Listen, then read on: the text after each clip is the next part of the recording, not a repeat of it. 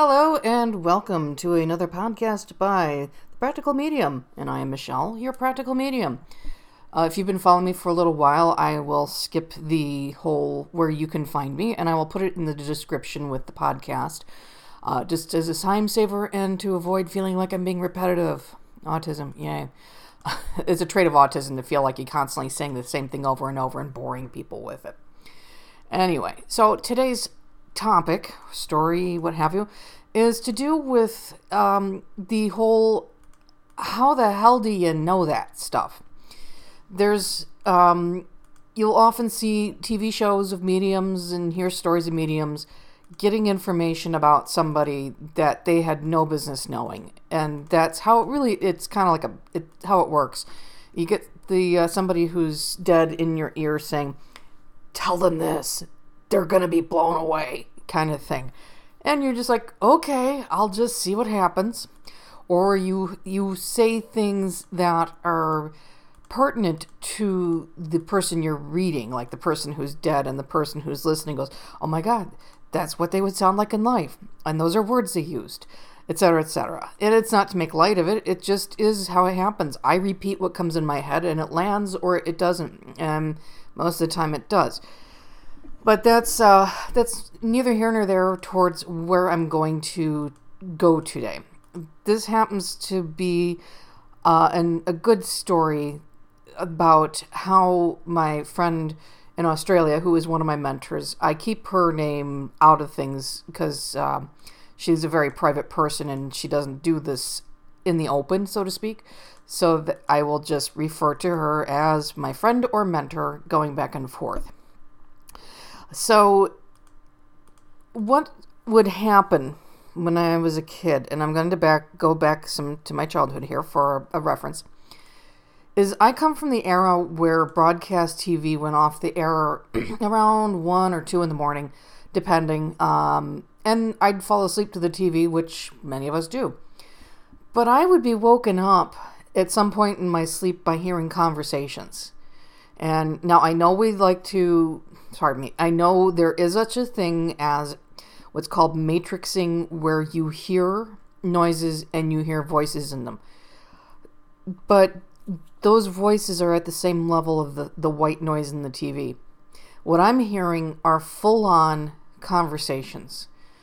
And yeah, they'd freak me out because it's like, wait, nobody's in here. What the hell? But even though they'd freak me out and I'd wake up and I'd be like, what? I got used to it to a degree. But when I closed down and as I got older and stopped falling asleep in front of the TV and actually going to bed to go to sleep and making everybody happy, that faded out, because forced air heat in a home doesn't make the requisite white noise for me to, fall asleep to or hear things. It's just not in the right hertz or in the right tone. So I hadn't heard that in a long time, and we're gonna fast forward to let me think about it — about 2.5 years ago, maybe 3 at the most. And I'm living in an apartment at that time with radiator heat. Now, if anybody's spent any time in an apartment with radiator heat, you know what they do. They hiss, they whistle, they release, they knock, they make noises, basically, as they warm up in the heat. It makes the pipes expand and the steam comes through. And it, I lived with this noises for the better part of near 2 decades, so you would think if I was going to hear voices and the steam, I would have heard it by now, right? Well, that's what I would have thought. But no, I never heard anything but the steam. And nothing ever came in on top of it. I never thought about it. My adult life, I was closed down. And so you can imagine my surprise one night when I'm in that mental state of falling between sleep and awake, and my head's just kind of going places where it goes.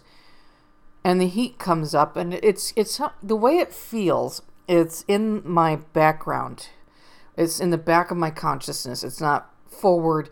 And anybody who knows how it feels to fall asleep, that slipping away sensation, knows that there seems to be like 2 layers. and maybe you don't, maybe you do, but that if you pay attention to how it feels when you're on the cusp of sleep, it's the same for me, except my senses are opened. And so I'm trying to think. My grandmother, one of my grandmothers, had passed away about a year and 2 months prior to this incident. So I am in bed, falling asleep, the steam comes up. And all of a sudden, I am transported, literally transported to what looks like a Humphrey Bogart movie, film noir, you know, the whole mystery, the mysteries like the Maltese Falcon and from the 1940s. And I'm looking at a guy, middle-aged. He's wearing a fedora. He's wearing the suit of the era. He's got a tie on, white shirt. And he's saying in kind of this deep, gravelly voice, "We have to go and get her." And I'm like, what? Get who? And I shot up out of bed. I messaged my, I kept a tablet for music in my bed, which also has a messenger on it. Messaged my mentor and told her, holy crap, this just happened. I'm freaked out. My heart's racing. Because it really did blow me out of sleep. I was all relaxed, and then that happened.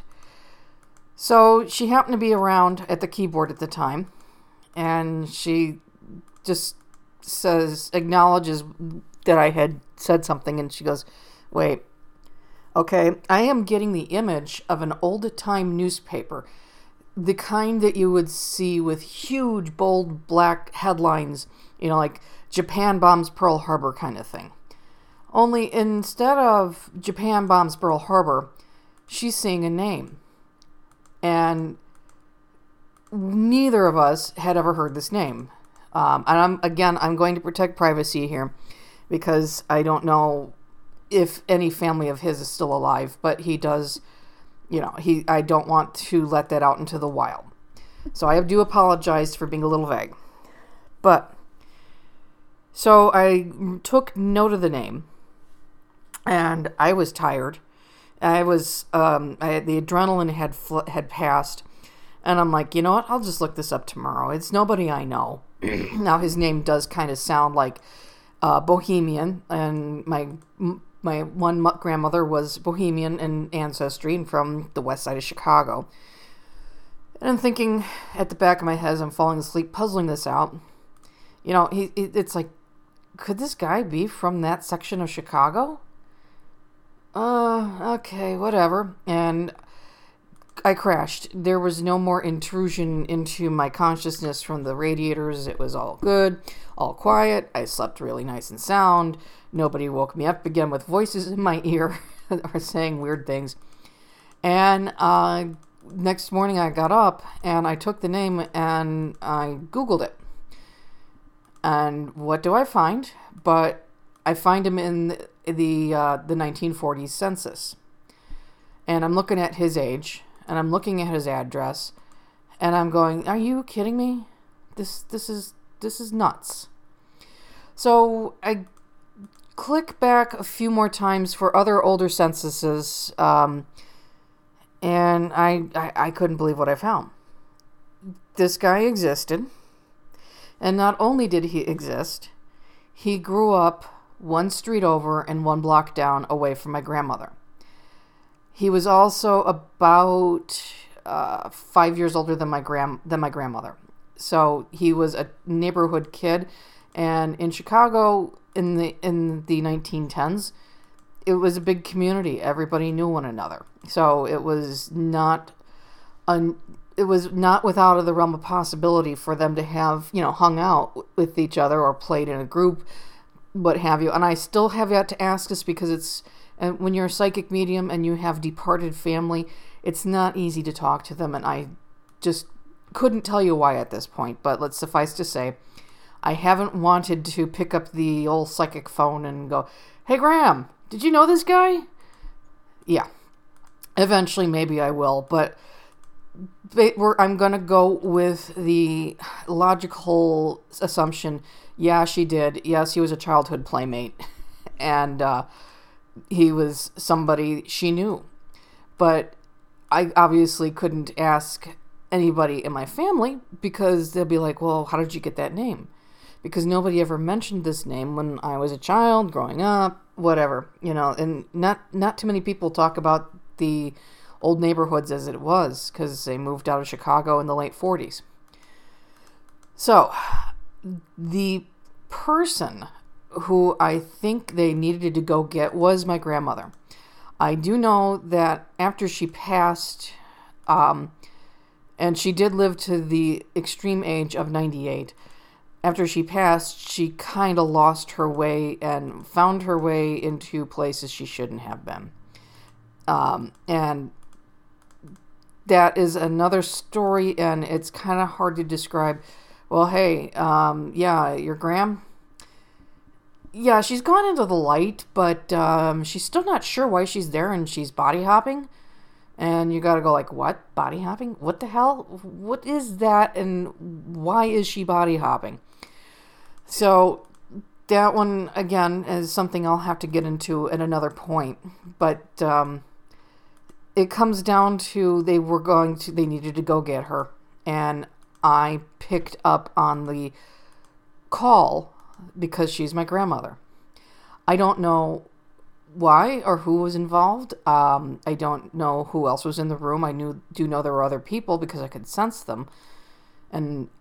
But no more information has really been forthcoming from the other side about this whole incident, apart from the fact that, well, this is my grandmother, and I know what happened after she died in terms of her spirit going, her getting confused and losing its way.